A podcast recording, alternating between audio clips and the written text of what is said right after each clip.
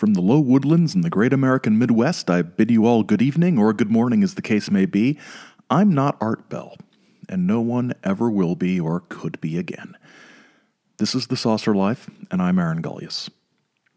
As many of you know, Art Bell, the originator of Coast to Coast AM, the 800-pound gorilla of paranormal and conspiracy talk radio, died at his home in Pahrump, Nevada on April 13th, 2018. If you're listening to these podcast episodes in order, you'll know that we're about to embark on a series of shows focusing on the saucer life of the 1990s. As sad as it is to say goodbye to the host that never seemed to stay retired, that many of us thought would always, even in a little tiny way, come back on the air at some point, there's no better prelude to any examination of the 1990s than to take a look back at Art Bell. Coast to Coast AM began its life in the early 1990s, as an overnight talk radio program that focused mostly on unscreened open lines, political talk, and occasionally discussion of ghosts, UFOs, and similar topics. By the mid-1990s, there was a companion show, Dreamland, that concentrated on paranormal stories, and even on the regular Coast to Coast show, these topics had become dominant, and the show was the primary radio outlet for some of the biggest names in the world of UFOs and other paranormal subjects. The unscreened calls remained a fixture as well, and really were what set Art's programs apart from all the imitators and successors over the years. Art was able to engage with almost anyone who called in, and could make almost any caller or guest entertaining. That's not to say Art was some sort of paranormal or UFO expert, because he wasn't, not by a long shot. But he didn't need to be, because that wasn't his job. He was a broadcaster and an entertainer, and he excelled at that.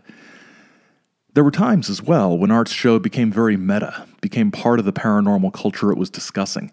One example of this is the incident of Art's parts, some supposed alien wreckage that a listener had sent in.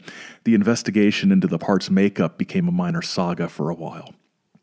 It's probably what's in that warehouse that we keep hearing about from the Pentagon revelations recently.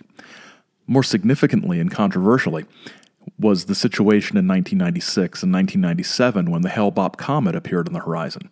A number of Bell's guests commented on it. For example, Robert Morning Sky in 96 claimed it was the Blue Star Kachina, and it would bring cleansing to the planet. Cleansing being a new-agey euphemism for killing a whole lot of people. And Art always pushed back against the new-agey, hey, everybody's going to die, but those who survive will have their auras cleansed or something. He always pushed back against that very hard, saying, what did all these people do that was so wrong that whatever universal force needs to clean them up? And he would push back on that a little bit.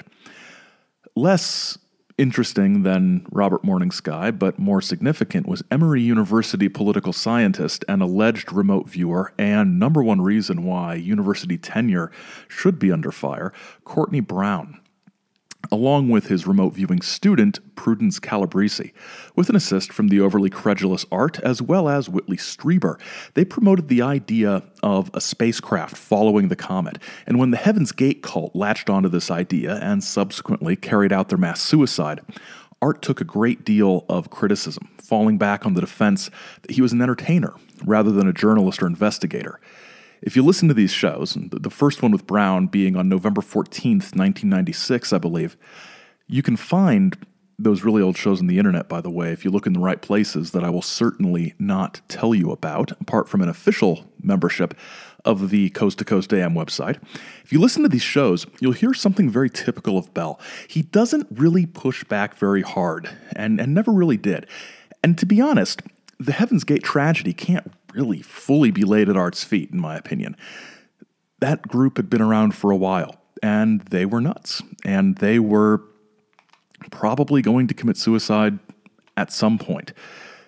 But really, Art should have been more careful with his guest vetting. And that openness to having all kinds of different guests backfired on him more than once, such as his credulous promotion of some Y2K figures, although, again, he was hardly alone in that.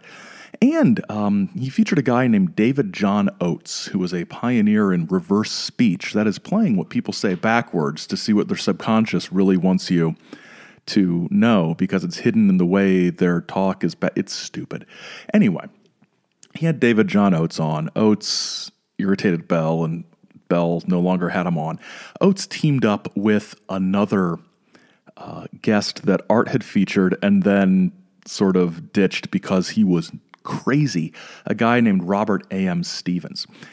Oates and Stevens then engaged in some horrific slander of Art, including using reverse speech, that was so bad and so well documented that Art ended up suing them for defamation.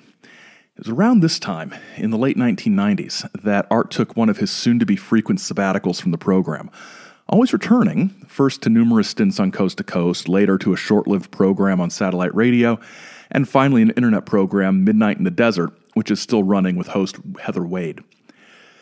Coast to Coast AM is still around, with George Nori and roughly 47 rotating guest hosts. Dreamland spun off with Whitley Strieber hosting around the turn of the century. It's going strong on the internet, and Strieber posted a brief but touching message about Art's passing the day Art died. You can read it and check out the show at unknowncountry.com. Please keep Art's wife, Aaron, and his children, a young daughter and an infant son, in your thoughts and prayers. And go out on the internet and listen to some old Art Bell. Here are some suggestions. September 11th, 1997, when he had a phone line for employees of Area 51. Anything with Madman Markham, anything with Terrence McKenna, anything with remote viewer Ed Dames. Anytime he would get frustrated with the pedantic idiocy of Richard Hoagland, the Face on Mars guy.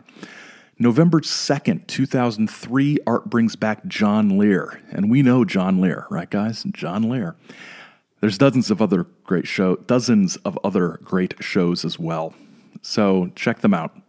You can do so with a membership at the Coast to Coast AM website, or throw it in your Google machine and see what happens. Good night, Art.